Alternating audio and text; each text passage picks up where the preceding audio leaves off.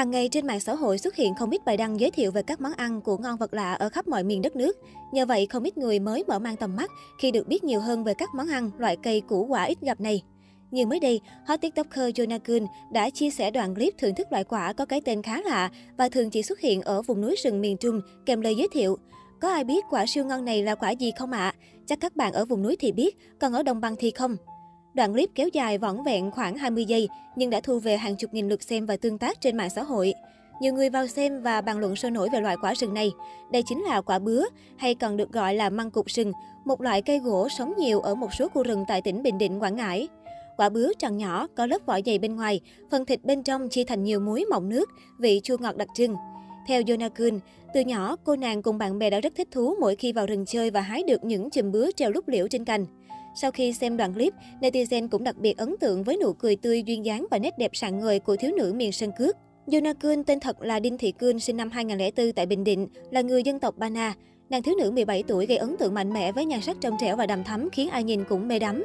Yona Kun đang được chú ý trên mạng xã hội khi sở hữu kênh TikTok có hơn 2 triệu người theo dõi và hơn 54 triệu lượt thả tim, dù chỉ mới tham gia nền tảng này được hơn một năm.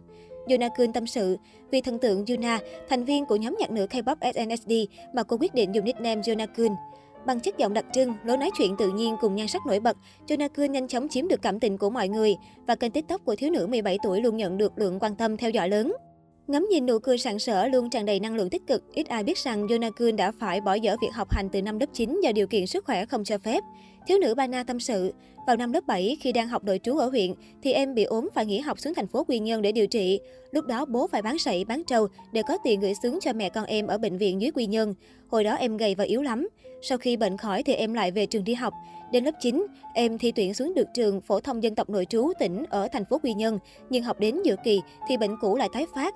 Cảm thấy sức khỏe không tốt nên em và bố mẹ quyết định để em nghỉ học chữa bệnh.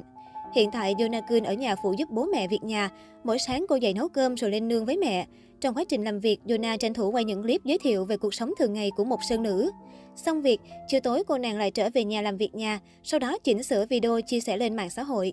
Chia sẻ về việc được nhiều người chú ý trên TikTok, Jonah bày tỏ đây vừa là may mắn vừa là cái duyên. Thật ra trước khi mở kênh TikTok cũng được biết đến vì hay đi múa điệu múa truyền thống dân tộc Bana ở các huyện tỉnh.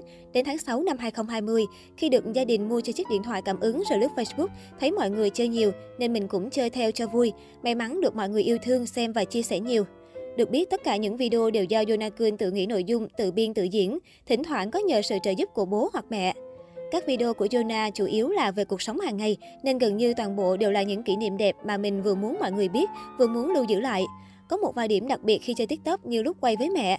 Do mẹ mình từ trước đến giờ không được học hành, không được đi đâu đó, cũng không tiếp xúc với công nghệ, nên không biết gì ngoài mấy công việc ở làng xóm. Nên đôi lúc quay mẹ ngượng, rồi phải quay đi quay lại rất nhiều lần. Nó cũng là ký ức vui của mẹ con lúc đi làm mệt nhọc. Yonakun chia sẻ.